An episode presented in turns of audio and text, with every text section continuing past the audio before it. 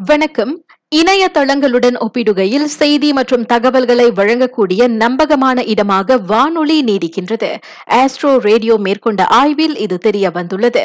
அந்த ஆய்வில் பங்கேற்றவர்களில் ஏறக்குறைய எண்பத்தி இரண்டு விழுக்காட்டினர் மிகச்சிறந்த பாடல்களை ஒளியேற்றுவதால் தாங்கள் வானொலியை கேட்க விரும்புவதாக தெரிவித்திருக்கின்றனர். மேலும் எழுபது விழுக்காட்டினர் தற்போதைய இசை நடை அதாவது ட்ரெண்டை தெரிந்து கொள்ளவும் புத்தம் புதிய பாடல்களை கேட்கவும் வானொலியை நாடுவதாக கூறியிருக்கின்றனர்.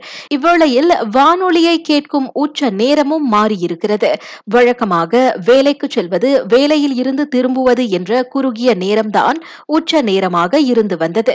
ஆனால் தற்போது காலை பத்து மணி முதல் மாலை நான்கு மணி என்பது வானொலிக்கான உச்ச நேரமாக விரிவடைந்திருக்கிறது.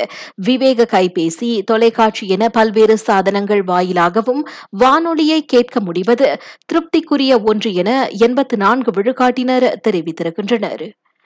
கோவிட் 19 பரவலை தடுக்க நல்ல காற்றோட்டத்தை கொடுக்கக்கூடிய வசதிகளை உருவாக்கி தர முதலாளிகளும் தொழில் நடத்துனர்களும் முன்வர வேண்டும் என அறிவுறுத்தப்படுகின்றனர். சிறந்த காற்றோட்ட அமைப்புக்கான முதலீட்டின் வாயிலாக நோய் தொற்று விகிதத்தை குறைக்க முடியும் என சுகாதார அமைச்சு நம்புகிறது.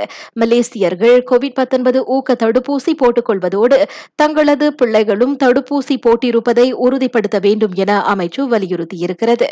நாட்டில் தற்போது ஐந்து முதல் பதினோரு வயது வயதுடைய சிறார்களில் முப்பத்தி எட்டு புள்ளி ஒரு விழுக்காட்டினர் முதல் தடுப்பூசி போட்டிருக்கின்றனர். அதே வயதுடைய முப்பத்து மூன்றாயிரத்து அறுநூற்று இருபத்தோரு சிறார்கள் இரு தடுப்பூசிகளையும் போட்டு முடித்திருக்கின்றனர்.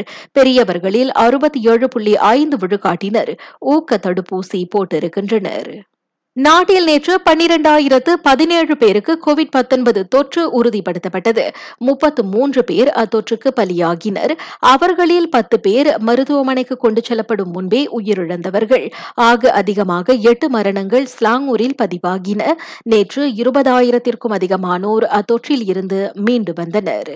வரும் சனிக்கிழமை தொடங்கி சபாவில் உள்ள முஸ்லீம் அல்லாத வழிபாட்டு தலங்கள் அதிகாலை ஆறு மணி தொடங்கி இரவு பத்து மணி வரை வழிபாடுகளை மேற்கொள்ள அனுமதிக்கப்படுகின்றன. வழிபாட்டு தலங்களின் அளவை பொறுத்தும் தனிமனித இடைவெளியை பின்பற்றியும் அவை செயல்பட வேண்டும் என மாநில அதிகாரிகள் கூறியிருக்கின்றனர்.